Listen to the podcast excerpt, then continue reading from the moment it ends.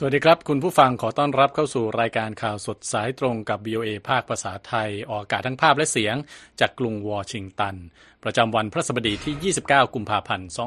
2567 ตามเวลาในประเทศไทย วันนี้มีผมทรงพศสุภาผล และคุณนพรัตน์ชัยเฉลิมมงคล ร่วมนำเสนอรายการหัวข้อข่าวสำคัญ มีดังนี้ครับฮามาสเพิ่มเดิมพันหยุดยิงหลังไบเดนหวังบรรลุข้อตกลงสัปดาห์หน้า ฝังร่างนาวาลนีศุกร์นี้ที่มอสโกภรรยากลัวผู้เข้าร่วมโดนจับกลุ่ม สามีแพทย์หญิงชาวไทยในสหรัฐฟ้องดิสนีย์ปมเสียชีวิตเพราะแพ้อาหาร ในส่วนเสริมข่าวนะครับมีรายงานตรวจสอบข่าวอินฟลูเอนเซอร์ X ปั่นกระแสวิจารณ์สหรัฐด้วยการอวยจีน จริงหรือไม่ อาวุธความเร็วเหนือเสียงคืออะไร และประเทศไหนมีไว้ในครอบครองส่งท้ายวันนี้นะครับ ดูใบจัดแข่งชุดไอพ่นเอาใจแฟนไอออนแมนติดตามรายงานเหล่านี้ได้จาก VOA ภาคภาษาไทย กรุงวอชิงตันครับสถานการณ์ในฮามาสน่าติดตามอย่างยิ่งนะครับ คุณนพรัตน์ตอนนี้ ครับตอนนี้นะครับ ผู้นำกลุ่มฮามาสออกมาเรียกร้องให้ชาวปาเลสไตน์ในอิสราเอล ออกมาเริ่มเดินขบวนกันที่มัสยิดอัลอักซานในอิสราเอล ในช่วงเริ่มต้นของเดือนรอมฎอนครับ เพิ่มเดิมพันของการเจรจาสงบศึกในกาซาหลังประธานาธิบดีโจไบเดนแสดงความหวังว่าจะมีการบรรลุข้อตกลงพักรบในต้นสัปดาห์หน้า ตามรายงานของสำนักข่าวรอยเตอร์ครับอิสมาอิลฮานิเย่ผู้นำกลุ่มฮามาสออกมาเรียกร้องการเดินขบวนของชาวปาเลสไตน์ ที่บริเวณมัสยิดอัลอักซาในนครเยรูซาเล็ม หลังผู้นำสหรัฐเผยว่าข้อตกลงหยุดยิงระหว่างอิสราเอลและกลุ่มฮามาสอาจบรรลุการเจรจาได้เร็วที่สุดคือสัปดาห์หน้าในช่วงรอมฎอนที่จะมีขึ้นในวันที่ 10 มีนาคมนี้ครับและในสัปดาห์นี้ตัวแทนอิสราเอลและกลุ่มฮามาสก็ยังอยู่ในระหว่างการเจรจาข้อตกลงหยุดยิงในกาตาร์ ที่มีรายละเอียดเกี่ยวกับการหยุดยิงเป็นเวลา 40 วัน ซึ่งทั้งสองฝ่ายระบุว่ายังมีข้อแตกต่างในรายละเอียดระหว่างทั้งสองฝ่าย และทางตัวแทนเจรจาของกาตาร์ระบุว่ายังไม่มีข้อสรุปออกมาในขณะนี้นะครับในสัปดาห์นี้ครับทั้งมัสยิดอัลอักซาในนครเยรูซาเล็มก็เป็นหนึ่งในสถานที่ศักดิ์สิทธิ์ของชาวมุสลิมและชาวยิว รวมทั้งเป็นพิกัดความขัดแย้งมายาวนาน โดยเฉพาะในช่วงเทศกาลทางศาสนา ในระหว่างที่สงครามในกาซายังดำเนินอยู่อิสราเอลระบุว่าได้สั่งจำกัดการเข้าถึงมัสยิดแห่งนี้ในช่วงรอมฎอนด้วยเหตุผลด้านความปลอดภัย ขณะที่ชาวปาเลสไตน์มองว่าเป็นการกีดการการเข้าถึงมัสยิดของชาวปาเลสไตน์มากกว่าหนึ่งในเจ้าหน้าที่ทางการปาเลสไตน์ที่เกี่ยวข้องกับการเจรจาบอกกับรอยเตอร์ว่า การเจรจานั้นมีความเข้มข้นมาก แต่ยังไม่มีความชัดเจนว่าจะสำเร็จหรือไม่ และบอกด้วยว่า เวลาเป็นเครื่องกดดัน เพราะรอมฎอนใกล้เข้ามาแล้ว ตัวกลางเจรจาพยายามเข้ามีบทบาทมากขึ้น แต่ยังเร็วไปที่จะบอกว่าจะมีข้อตกลงในเร็วนี้ แต่ทุกอย่างก็ไม่ได้หยุดชะงักครับ ด้านรัฐมนตรีกลาโหมอิสราเอลโยอาฟกัลแลนต์ตอบคำถามผู้สื่อข่าวกรณีที่ประธานาธิบดีไบเดนกล่าวถึงความหวัง ในการบรรลุข้อตกลงในสัปดาห์หน้าว่า ผมหวังเป็นอย่างยิ่งว่าเขาจะพูดถูกครับ อีกด้านหนึ่งนะครับคุณทรงพจน์อิสราเอลเผยในวันพุธด้วยว่า ได้โจมตีทางอากาศมุ่งเป้าแหล่งอาวุธของเฮสบอลาทางตอนใต้ของเลบานอน และสกัดจรวดที่ยิงมาจากเลบานอนไว้ได้ รวมทั้งยังรายงานการโจมตีทางอากาศในเมืองคานยูนิส ทางตอนใต้ของฉนวนกาซาเช่นเดียวกับปฏิบัติการภาคพื้นดินทางตอนเหนือของกาซาด้วยทางกระทรวงสาธารณสุขกาซาที่บริหารงานโดยกลุ่มฮามาสเปิดเผยในวันพุธว่า มีชาวปาเลสไตน์เสียชีวิตอย่างน้อย 76 คนในช่วง 24 ชั่วโมงที่ผ่านมาทำให้ยอดเสียชีวิตเพิ่มเป็น 29,954 คน และยอดบาดเจ็บเพิ่มเป็น 7,325 คนแล้วครับ ครับ อีกด้านหนึ่งนะครับที่รัสเซียนะฮะ ภรยาของอเล็กเซย์นาวานีผู้นำฝ่ายต่อต้านรัฐบาลรัสเซียก็ออกมาเผยนะครับว่าร่างของสามีของเธอจะถูกฝังที่กรุงมอสโกในวันศุกร์นี้นะครับ แต่ก็แสดงความกังวลด้วยว่าอาจจะมีการที่ตำรวจจับกลุ่มผู้เข้าร่วมพิธีศพในครั้งนี้ได้นะครับ ตามรายงานของรอยเตอร์ส คิรายาร์มิชโฆษกของนาวาลนีโพสต์ผ่านสื่อสังคมออนไลน์ X ว่าพิธีศพของเขาจะมีขึ้นในตอนบ่ายวันศุกร์ที่โบสถ์ในเขตมาไรนาซึ่งเป็นพื้นที่ที่นาวานีเคยใช้ชีวิตนะครับ ก่อนจะนำร่าง ข้ามแม่น้ำมอสกวาไปฝังที่สุสานห่างออกไป2 กิโลเมตรครึ่งนะครับ ผู้สนับสนุนนาวานีพยายามหาห้องโถงขนาดใหญ่สำหรับจัดพิธีแต่ก็ถูกปฏิเสธ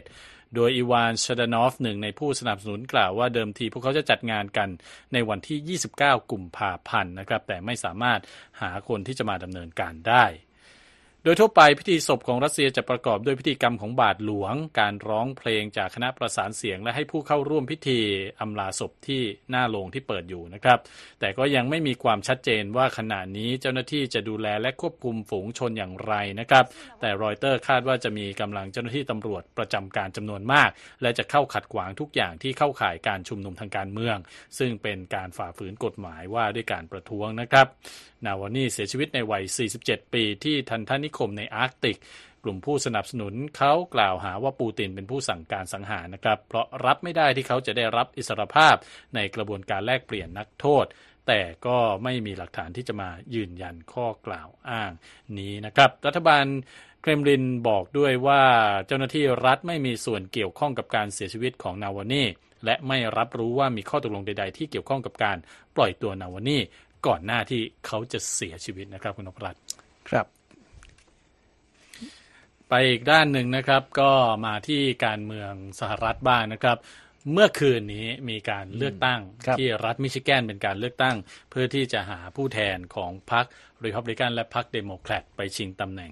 ประธานาธิบดีนั่นเองนะครับซึ่งก็เป็นไปตามความคาดหมายนะครับเมื่อประธานาธิบดีโจไบเดนและอดีตประธานาธิบดีโดนัลด์ทรัมป์ชนะการเลือกตั้งที่รัฐมิชิแกนทั้งคู่นะครับพร้อมมีสัญญาณที่น่าสนใจเกี่ยวกับผลเลือกตั้งที่ออกมาครั้งนี้ที่เป็นเสียงสะท้อนจากชาวอเมริกัน ต่อประเด็นทั้งในและต่างประเทศที่ก็อาจจะกำหนดทิศทางการเลือกตั้งปลายปีนี้ได้นะครับ โดยในที่หลังจากนับคะแนนนะครับทรัมป์ มีพบว่าผู้มีสิทธิ์เลือกตั้งที่สนับสนุนเดโมแครต 81%เลือกไบเดนนะครับขณะที่ 13%ของผู้มีสิทธิ์เลือกตั้งที่สนับสนุนพรรคเดโมแครตเลือกกาบัตรในช่อง ไม่เลือกผู้สมัครคนใด แทนที่จะลงคะแนนให้กับไบเดนนะครับ ส่วนทางพรรครีพับลิกัน 68%เลือกทรัมป์ขณะที่ 27%เลือกนิกกี้เฮลลี่ คู่แข่งที่เหลืออยู่เพียงหนึ่งเดียวนะครับ โดยเฮลลี่ก็ย้ำว่าจะยังอยู่ในศึกเลือกตั้งต่อไป แม้ว่าจะไม่ได้รับชัยชนะในรัฐใดเลยนะครับ จนถึงเวลานี้ เธอบอกว่าจะอยู่ในการเลือกตั้งอย่างน้อยในถึงถึงศึก Super Tuesday ในวันที่ 5 มีนมีมีนาคมนะครับครับโดยในวันนั้นจะมีการเลือกตั้งพร้อมกันใน 15 รัฐทั่วอเมริกานะครับ จากเรื่องการเมืองสหรัฐมาที่ประเด็นอีกประเด็นหนึ่งนะครัฮะบซึ่งเป็นรายงานตรวจสอบข่าวพูดถึงเรื่องของความตึงเครียดภูมิศาสตร์เอ่อการเมืองโลกนะครับกรณีสงครามยูเครนรัสเซียและสงครามอิสราเอลฮามาสที่ไม่มีวี่แววที่จะคลี่คลาย มีผู้นำประเด็นจุดยืนของรัฐบาลกลางสหรัฐนะครับต่อประเด็นที่ว่านี้รวมทั้งเรื่องของนโยบายตรวจคนเข้าเมืองมาปั่นกระแสวิพากษ์วิจารณ์ โดยนำสหรัฐ ไปเปรียบเทียบกับจีนนะครับคุณนพรัตน์ครับ โดยฝ่ายโพลีกราฟก็ไปตรวจสอบถึงประเด็นที่กล่าวมานะฮะว่าเกิดอะไรขึ้นคุณนพรัตน์จะมีรายงานเรื่องนี้มาเสนอเชิญครับ ครับ ก็ย้อนหลังกลับไปนะครับวันที่ 19 กุมภาพันธ์ที่ผ่านมามีอินฟลูเอนเซอร์หรือว่าผู้มีอิทธิพลทางโลกออนไลน์ ที่ใช้ชื่อว่า Wall Street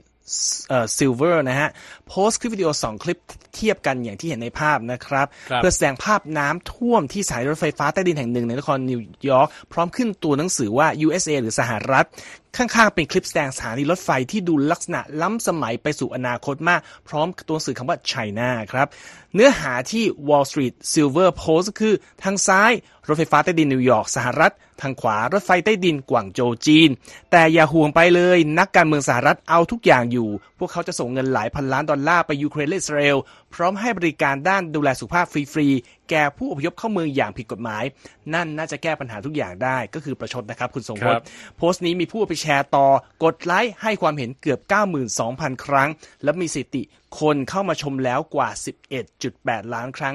ณเวลาที่เราทำรายงานนี้นะครับ โพสต์นี้ต้องบอกว่าทำให้เอ่อ สังคมเข้าใจผิดอย่างมากครับ และครับการเปรียบเทียบดังกล่าว ก็ถือว่าไม่เป็นธรรมอย่างมากสำหรับสหรัฐด้วยตามการตรวจสอบของทางโพลิกราฟครับวิดีโอที่เห็นเมื่อสักครู่นี่ค่อนข้างเห็นภาพความแตกต่างอย่างชัดเจนนะครับใช่ครับ ระหว่างสองฝั่งที่เอามาให้ดูทำไมถึงบอกว่าวิดีโอนี้ทำให้เกิดความเปรียบเทียบที่เข้าใจผิดครับ ประเด็นแรกนะครับก็คือเรื่องของเอ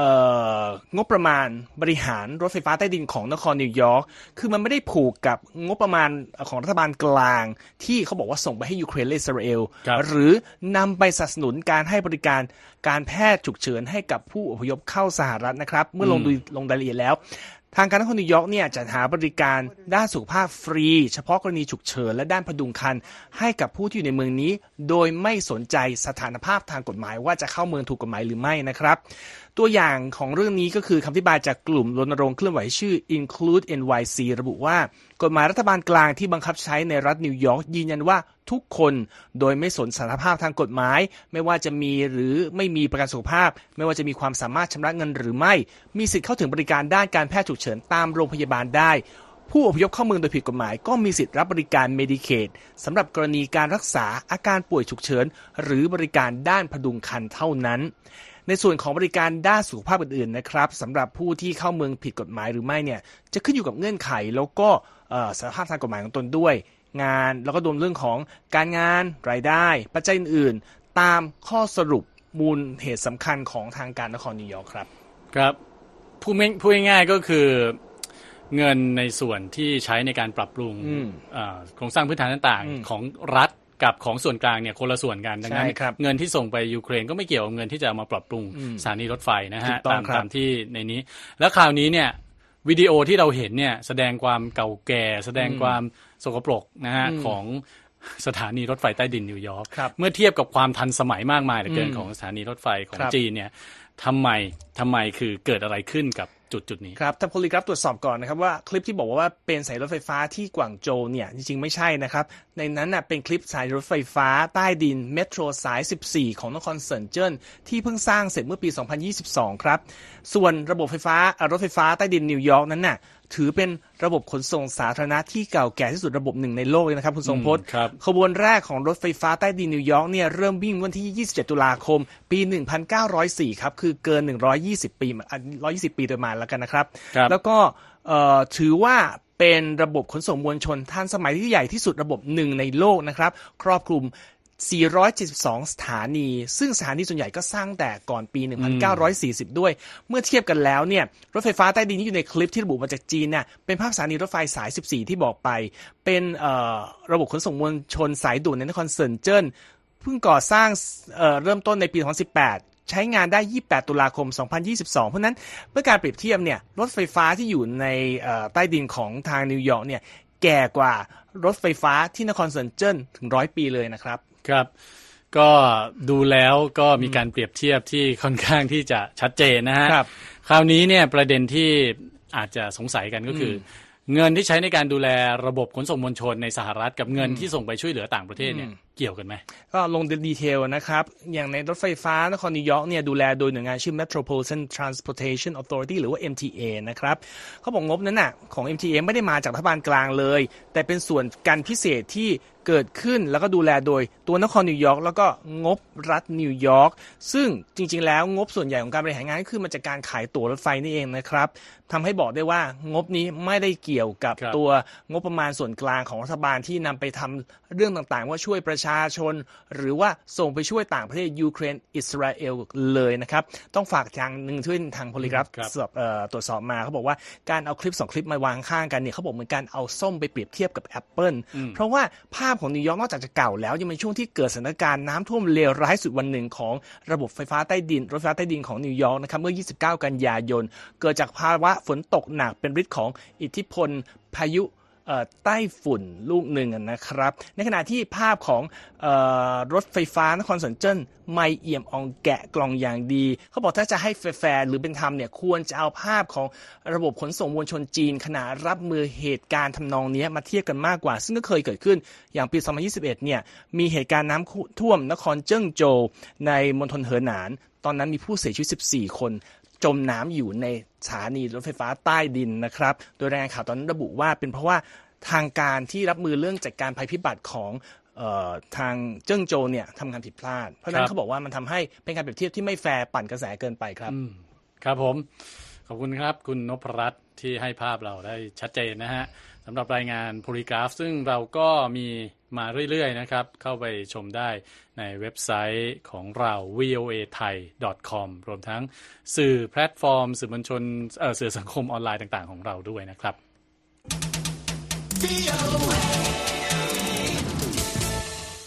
ฟังข่าวเกี่ยวกับเมืองไทยบ้างนะครับ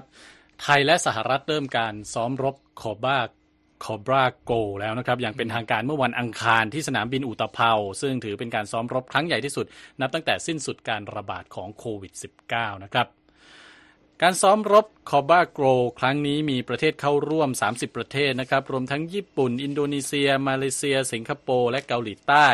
เข้าร่วมในการซ้อมรบหลักนะครับในประเทศเหล่านี้ ขณะที่เจ้าหน้าที่จากจีนอินเดียและออสเตรเลียจะเข้าร่วมเฉพาะในการซ้อมรบด้านความช่วยเหลือทางมนุษยธรรม และการรับมือภัยพิบัติ การซ้อมรบมีต่อเนื่องจนถึงวันที่ 11 มีนาคมนะครับมีเจ้าหน้าที่เข้าร่วมเกือบ 10,000 คน เพิ่มขึ้น 30%จากปีที่แล้ว โดยสหรัฐส่งทหารมาร่วมมากที่สุดนะครับคือประมาณ 4,200 คนโรเบิร์ตโกเดค เอกอัครราชทูตสหรัฐประจำประเทศไทยกล่าวในพิธีเปิดการซ้อมรบว่า Cobra Gold คือส่วนหนึ่งของการตระหนักถึงภูมิภาคอินโดแปซิฟิกที่เสรีและเปิดกว้าง ผู้เข้าร่วมซ้อมรบจะต้องฝ่าฟันความท้าทายต่างๆ โดยอาศัยความร่วมมือกับประเทศอื่นนะครับ การซ้อมรบจะครอบคลุมทั้งทั้งบก ทางทะเลและทางอากาศตลอดจนรับมือการโจมตีทางไซเบอร์สและภัยคุกคามในอวกาศนะครับ ซึ่งรวมถึงการใช้ดาวเทียมสอดแนมในการเก็บข้อมูลข่าวกรองจากฝ่ายตรงข้ามด้วยนะครับ พูดถึงเรื่องนี้นะฮะก็ไปต่อกันที่เรื่องของอาวุธ ยุทโธปกรณ์ที่ล้ำสมัยนะครับ เกาหลีเหนือประกาศเมื่อไม่นานนี้ว่าได้ทำการทดสอบอาวุธความเร็วเหนือเสียง เป็นผลสำเร็จนะครับ ขณะที่หลายประเทศก็บอกว่ากำลังทดสอบ หรือว่าได้ทดสอบอาวุธความเร็วเหนือเหนือเสียงนี้ไปแล้วเช่นกันนะครับ อาวุธเหล่านี้คืออะไรและประเทศใดบ้างที่มีครอบครอง คุณธัญพรสุนทรวงศ์มีรายงานมาเสนอครับอาวุธความเร็วเหนือเสียงคืออะไร อาวุธความเร็วเหนือเสียงได้รับการออกแบบให้บินด้วยความเร็วสูงกว่าความเร็วเหนือเสียงอย่างน้อย 5 เท่า หรือที่เรียกว่า 5 มักซึ่งมีความเร็วประมาณ 6,200 กิโลเมตรต่อชั่วโมง อาวุธเหล่านี้ส่วนใหญ่มีลักษณะคล้ายกับขีปนาวุธ ความแตกต่างระหว่างอาวุธทั้งสองแบบก็คือ อาวุธความเร็วเหนือเสียงจะมีความคล่องตัวสูง ซึ่งง่ายต่อการบังคับทิศทางและควบคุมขณะการบิน แต่ขีปนาวุธจะมีความคล่องตัวน้อยมาก และเนื่องจากเส้นทางหรือวิถีอาวุธของความเร็วเหนือเสียงสามารถเปลี่ยนแปลงได้ จึงยากต่อการระบุทิศทาง ซึ่งหมายความว่าพวกมันยากที่จะถูกทำลายด้วยระบบป้องกันขีปนาวุธที่มีอยู่ค่ะ ปัจจุบันมีอาวุธความเร็วเหนือเสียงชนิดใดบ้าง อาวุธความเร็วเหนือเสียงหลักๆ 2 ชนิดได้แก่ ยานร่อนความเร็วเหนือเสียง และขีปนาวุธร่อนความเร็วเหนือเสียง โดยยานร่อนความเร็วเหนือเสียงจะถูกปล่อยจากจรวด จากนั้นยานร่อนจะแยกออกจากจรวด และร่อนด้วยความเร็วอย่างน้อย 5 มักไปยังเป้าหมาย ส่วนขีปนาวุธร่อนความเร็วเหนือเสียง ขับเคลื่อนด้วยเครื่องยนต์ความเร็วสูงที่ต้องใช้อากาศในการเผาไหม้ค่ะขีปนาวุธความเร็วเหนือเสียงทำงานอย่างไร โดยทั่วไปแล้วขีปนาวุธความเร็วเหนือเสียงจะยิงหัวรบด้วยความเร็วอย่างน้อย 5 มักขณะเคลื่อนที่ในระดับความสูงที่ค่อนข้างต่ำ อาวุธความเร็วเหนือเสียงที่พัฒนาขึ้นใหม่ สามารถบินได้สูงกว่าขีปนาวุธที่มีความเร็วน้อยกว่า แต่ยังต่ำกว่าขีปนาวุธข้ามทวีป แต่ถึงกระนั้นอาวุธความเร็วเหนือเสียงยังถูกระบุชี้ และถูกยิงตกได้ยากกว่าค่ะ การพัฒนาของเกาหลีเหนือก้าวหน้าไปไกลแค่ไหนแล้ว เกาหลีเหนือทดสอบขีปนาวุธความเร็วเหนือเสียงครั้งแรกเมื่อปี 2021 โดยใช้หัวรบรูปเครื่องร่อน จากนั้นมีการทดสอบขีปนาวุธอีกครั้งในปี 2022 ซึ่งเจ้าหน้าที่ของกองทัพเกาหลีใต้กล่าวว่า เป็นหัวรบขีปนาวุธที่มีความคล่องตัวในการเข้าถึงเป้าหมายนะคะ สื่อเกาหลีเหนือเผยว่า การปล่อยขีปนาวุธครั้งล่าสุดมีขึ้นเมื่อวันที่ 14 มกราคม โดยมีเป้าหมายเพื่อทดสอบประสิทธิภาพของเครื่องยนต์เชื้อเพลิงแข็งชนิดใหม่ ที่อัดอยู่หลายชั้น และติดอยู่กับหัวรบที่มีความเร็วเหนือเสียงเกาหลีเหนือระบุว่าการทดสอบดังกล่าวประสบความสำเร็จ เจ้าหน้าที่ของกองทัพเกาหลีใต้กล่าวว่า ขีปนาวุธดังกล่าวบินไปประมาณ 1,000 กิโลเมตร ก่อนจะตกลงสู่น่านน้ำระหว่างคาบสมุทรเกาหลีและญี่ปุ่นค่ะ ผู้เชี่ยวชาญระหว่างประเทศกล่าวว่า เกาหลีเหนือสนใจเทคโนโลยีความเร็วเหนือเสียง เนื่องจากสามารถใช้เพื่อติดตั้งอาวุธในระยะไกล ในขณะที่หลีกเลี่ยงระบบป้องกันขีปนาวุธ โดยเกาหลีเหนือสามารถใช้อาวุธดังกล่าว เพื่อกำหนดเป้าหมายฐานทัพสหรัฐในญี่ปุ่นและกวมค่ะ ประเทศใดบ้างที่เป็นผู้นำของการแข่งขันผลิตอาวุธความเร็วเหนือเสียง สหรัฐอเมริกา รัสเซีย และจีน ต่างกำลังพัฒนาอาวุธความเร็วเหนือเสียง ส่วนประเทศอื่น ๆ กำลังดำเนินการวิจัย ขณะที่อีกหลาย ๆ ประเทศระบุว่าการทดสอบยังไม่ได้รับการยืนยันนะคะ เจ้าหน้าที่ของกองทัพและหน่วยข่าวกรองของสหรัฐกล่าวว่า จีนกำลังสร้างและทดสอบทั้งขีปนาวุธร่อนความเร็วเหนือเสียง และยานร่อนความเร็วเหนือเสียง โดยเชื่อกันว่าจีนได้ทำการทดสอบอาวุธความเร็วเหนือเสียงไปหลายร้อยครั้ง ในระหว่างปี 2016 ถึงปี 2021 ค่ะ รายงานเรื่องการทดสอบอาวุธความเร็วเหนือเสียงในจีนเมื่อปี 2021 ของรอยเตอร์ระบุว่ายานร่อนความเร็วเหนือเสียงบินผ่านอวกาศและโคจรรอบโลก ก่อนที่จะมุ่งหน้าไปยังเป้าหมายนะคะ นอกจากนี้ในปี 2021 รัสเซียก็ประสบความสำเร็จในการทดสอบขีปนาวุธร่อนความเร็วเหนือเสียงโดยประธานาธิบดีวลาดิเมียร์ปูติน กล่าวถึงการยิงครั้งนี้ว่าเป็นจุดเริ่มต้นของระบบขีปนาวุธรุ่นใหม่ค่ะ ส่วนสหรัฐยืนยันเมื่อเดือนกันยายนปี 2021 ว่า ได้ทดสอบอาวุธความเร็วเหนือเสียงที่ใช้อากาศ และในปีหน้ากองทัพสหรัฐได้ของงบประมาณ 3,800 ล้านดอลลาร์ เพื่อพัฒนาอาวุธความเร็วเหนือเสียง และอีก 246.9 ล้านดอลลาร์สำหรับการวิจัยด้านการป้องกันอาวุธความเร็วเหนือเสียง โดยอาวุธความเร็วเหนือเสียงของสหรัฐสามารถติดหัวรบเพิ่มเติมได้ค่ะ หน่วยงานวิจัยรัฐของสภาให้คำจำกัดความอาวุธความเร็วเหนือเสียงพิสัยไกลของกองทัพบบกสหรัฐ ว่าเป็นขีปนาวุธที่ยิงจากภาคพื้นดิน ซึ่งติดตั้งตัวเครื่องร่อนที่มีความเร็วเหนือเสียง และอุปกรณ์ขนส่ง สนับสนุนและควบคุมการยิง กองทัพบบกกล่าวว่า อาวุธนี้ได้รับการออกแบบให้เข้าถึงชั้นบรรยากาศสูงสุดของโลก และหลีกเลี่ยงระบบป้องกันขีปนาวุธได้ค่ะธัญพรสุนทรวงศ์ VOA ภาคภาษาไทย กรุงวอชิงตันค่ะ ขอบคุณครับ ยังมีอีกหลายข่าวนะครับ สื่อสหรัฐหลายสำนักเกาะติดประเด็นที่สามีของแพทย์หญิง ชาวไทยในนิวยอร์กยื่นฟ้องกรณีที่ภรรยาเสียชีวิต เนื่องจากอาการแพ้อาหารอย่างรุนแรงนะครับ ที่ดิสนีย์เวิลด์และกล่าวหาว่าทั้งดิสนีย์รีสอร์ทและร้านอาหารที่ฟลอริดา ประมาทเลินเล่อจนเป็นเหตุให้ภรรยาถึงแก่ชีวิตสื่อ NBC รายงานว่าเหตุการณ์นี้เกิดขึ้นเมื่อ 5 ตุลาคมนะครับที่ร้านอาหาร Ragland Road English Pub and Restaurant ใน Disney Springs เสิร์ฟอาหารที่มีสารก่อภูมิแพ้ให้กับแพทย์หญิงกนกพรแต่งสวน จากศูนย์การแพทย์แรนกอน มหาวิทยาลัยนิวยอร์กทั้งแพทย์หญิงผู้นี้และสามีได้แจ้งกับพนักงานเสิร์ฟหลายครั้งนะครับว่าเธอมีอาการแพ้อาหารรุนแรง และไม่สามารถบริโภคอาหารที่มีสารก่อภูมิแพ้ได้ และขอให้มีการทำอาหารที่ปราศจากวัตถุดิบที่แพ้ โดยพนักงานเสิร์ฟก็ตอบนะครับว่าจะทำให้ ตลอดการรับประทานอาหารทั้งคู่ย้ำอีกหลายครั้งนะครับ เกี่ยวกับความกังวลเกี่ยวเรื่องของการแพ้อาหาร แล้วก็ได้รับคำตอบแบบเดิม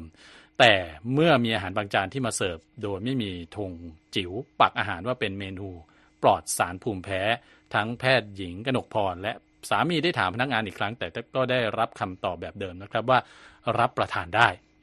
สื่อนิวยอร์กโพสต์บอกว่าเมนูที่สั่งที่ร้านนั้นมีทั้งข้าวโพดทอด หอยเชลล์บรอกโคลีและหอมทอดนะครับ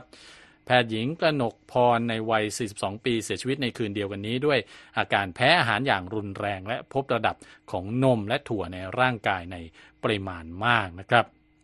อ้างอิงจากรายงานการชนะสูตรศพของเธอสื่อ CBS รายงานว่าสามีของแพทย์หญิงกนกพรเรียกร้องค่าเสียหายกว่า 50,000 ดอลลาร์จากร้านค้าดังกล่าวนะครับ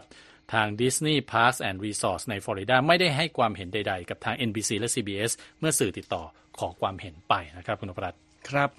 มาดูข่าวทางฝ่ายธุรกิจกันบ้างนะครับ เป็นข่าวจากบริษัทเทคโนโลยี Apple ครับ มีการพับแผนพัฒนารถยนต์ขับเคลื่อนด้วยพลังงานไฟฟ้าหลังพยายามปั้นโครงการดังกล่าวมาเป็นเวลาถึง 10 ปีตามรายงานของรอยเตอร์และบลูมเบิร์กนะครับ โดยรอยเตอร์อ้าง แหล่งข่าวที่ใกล้ชิดกับประเด็นนี้ เผยว่าโครงการพัฒนารถไฟฟ้าของบริษัทยักษ์ใหญ่ด้านเทคโนโลยีอย่าง Apple มีความก้าวหน้าไปอย่างไม่สม่ำเสมอจนต้องยุติโครงการเองนะครับ ในช่วงที่ผู้ผลิตยานยนต์ทั่วโลกเริ่มลดการลงทุนในการพัฒนา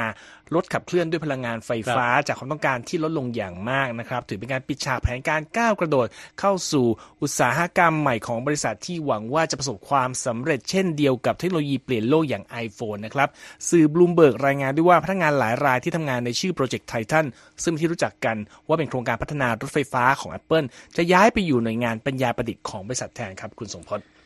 จากเรื่องของรถยนต์นะฮะไปที่เรื่องของเครื่องบินบ้านครับสายการบินแห่งชาติของศรีลังกาศรีลังกันแอร์ไลน์นะครับสั่งเครื่องบินลำหนึ่งห้ามบิน 3 วัน เพราะว่าพบ หนูบนเครื่องบิน ก่อให้เกิดความล่าช้าต่อตารางการบิน และอาจสร้างความกังวลต่อบรรดานักลงทุนได้นะครับ มีผู้พบเห็นหนูตัวนี้บนเครื่องบิน Airbus A330 ของสายการบินศรีลังกันแอร์ไลน์ขณะกำลังเดินทางจากเมืองลาฮอร์เมื่อวันพฤหัสบดีที่แล้วนะครับทำให้ต้องจอดเครื่องบินลำนั้น 3 วัน เพื่อตรวจสอบว่ามีสายไฟ หรือส่วนสำคัญส่วนใดที่ถูกหนูกัดแทะเสียหายหรือไม่นะครับ โดยระหว่างที่จอดก็ ทำให้เกิดความวุ่นวายต่อตารางการบินไม่น้อยนะครับ แล้วก็สามารถกลับมาให้บริการได้อีกครั้งแล้ว แล้วสำหรับเจ้าหนูเจ้ากรรมตัวนั้นนะฮะก็พบว่าตอนอนตายอยู่บนเครื่องบินลำนั้นนั่นเองนะครับสายการบินศรีลังกันแอร์ไลน์นะครับมีหนี้สะสมมากกว่า 1,800 ล้านดอลลาร์ โดยมีเครื่องบินทั้งหมด 23 ลำในจำนวนนี้ 3 ลำต้องจอดนิ่งมานานกว่า 1 ปีนะครับ เนื่องจากไม่มีเงินปรับปรุงซ่อมแซมเครื่องยนต์นั่นเองครับ คุณนพรัตน์ไปดูดัชนีหุ้นวันนี้บ้างนะครับดาวโจนส์ลดลง 23.39 จุด ปิดที่ 38,949 จุดนะครับ Standard Poor's ลดลง 8.42 จุด ปิดที่ 5,069.76 จุดนะครับ NASDAQ ลดลง 87.56 จุด ปิดที่ 15,947 จุด ราคาทองคำลดลง 0.05%นะครับ ปิดที่ 2,043 ดอลลาร์ต่อออนซ์ และ 1 ดอลลาร์ วันนี้แลกได้ 35 บาท 95 สตางค์ครับ ไปกันต่อนะครับ เรื่องของสุขภาพและอัตราการเกิด ครับอัตราการเกิดของเกาหลีใต้นะครับทำสถิติต่ำสุดในประวัติศาสตร์ปี 2023 นี่เองนะครับจากผู้หญิงเกาหลีใต้เลื่อนหรือหรือเลิกแผนการมีบุตร เนื่องจากกังวลเรื่องความก้าวหน้าในอาชีพ และต้นทุนในการเลี้ยงดูบุตรนะครับโดยสำนักงานสถิติแห่งชาติเกาหลีใต้เผยในวันพุธว่าอัตราค่าเฉลี่ยจำนวนบุตรของสตรีในช่วงวัยเจริญพันธุ์ของเกาหลีใต้นั้นลงมาจากระดับ 0.78 ในปี 2022 สู่ระดับ 0.72 ในปี 2023 นะครับ ต่ำกว่าค่าเฉลี่ยบุตรของสตรีที่ 2.1 ซึ่งเป็นระดับที่ทางการเกาหลีใต้ต้องการคงไว้เพื่อรักษาระดับประชากรนะครับ ไม่เพียงเกาหลีใต้ครับที่เผชิญปัญหานี้มื่อวันอังคารญี่ปุ่นก็รายงานตราการเกิด ต่ำสุดเป็นปฏิการ แล้วก็อัตราลดลงต่อเนื่องปีที่ 8 ขณะที่การแต่งงานก็ลดลงด้วย ส่วนที่จีนนะครับทางการมณฑลซีอานเพิ่งประกาศแผนทุ่มเงิน 7 0 0 0 0หยวนหรือ 3.6 ล้านบาท พร้อมแจกสลากรางวัลลุ้นโชคให้กับคู่แต่งงานใหม่ที่แสดงทะเบียนสมรสเป็นหลักฐานให้ทางการ ตั้งแต่ 1 มีนาคมถึง 30 พฤศจิกายนนี้ เพื่อกระตุ้นการแต่งงานในช่วงที่อัตราการเกิดต่ำเช่นกันครับ ครับผมส่งท้ายวันนี้นะครับสั้นๆนะฮะนครดูไบนะครับจัดการแข่งขันสุดล้ำยุคนะครับ ที่บริเวณดูไบมารีนาเป็นการแข่งขันที่เรียกว่าแข่งชุดไอพ่นโดยคล้ายๆ กับไอรอนแมนซูเปอร์ฮีโร่จากที่เรารู้จักกันดีจากค่ายมาร์เวลนั่นเองนะครับ ผู้เข้าร่วมแข่งขันสวมชุดไอพ่นขนาด 1,500 แรงม้า แรงกว่ารถสปอร์ตส่วนใหญ่บนโลกนี้นะครับ คุณนพรัตน์เชื้อเพลิงที่ใช้เนี่ยก็เหมือนกับเชื้อเพลิงของเครื่องบินรุ่นใหม่ โดยต้องบินผ่านอุปสรรคต่างๆนะครับด้วยความเร็วสูงสุด 128 กิโลเมตรต่อชั่วโมง แล้วก็ผู้ชนะนะฮะชื่อว่าคาฟอนนะครับนักบินชุดไอพ่นผู้นี้ กล่าวกับสำนักข่าว AP หลังจากรับรางวัลว่าเขากังวลเล็กน้อยก่อนเริ่มการแข่งขัน เพราะว่าเหมือนกับมีเครื่องยนต์ร้อนจัดติดอยู่ข้างหลัง แล้วก็ส่งเสียงคำรามใส่อยู่ตลอดเวลานะครับรบถ้าดูวิดีโอก็จะเห็นเลยนะฮะว่า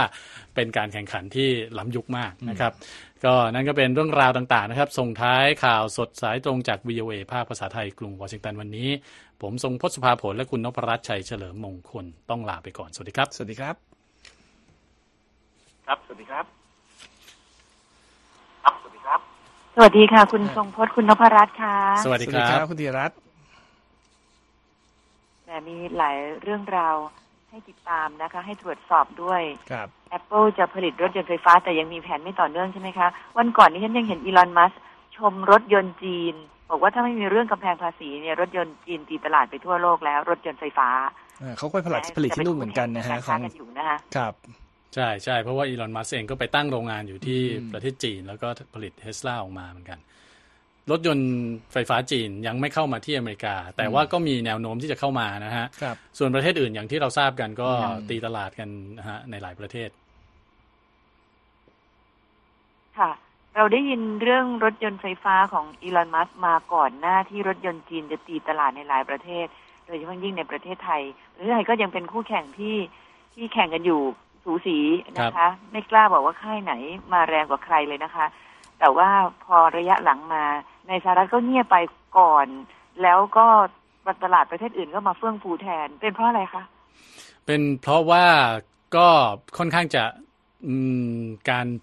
คนที่อยากจะซื้อรถไฟฟ้าเนี่ยก็ซื้อไปแล้ว ดังนั้นเนี่ยคนที่ยังลังเลที่จะยังไม่ซื้อเนี่ยก็ยังไม่ได้เปลี่ยนใจครับดังนั้นเนี่ย การเติบโตในช่วงแรกเนี่ยโตไปแล้ว แล้วหลังจากนี้ก็เป็นในช่วงที่ค่อนข้างชะลอลงไปนะครับ เพราะว่าต้องบอกว่าความไม่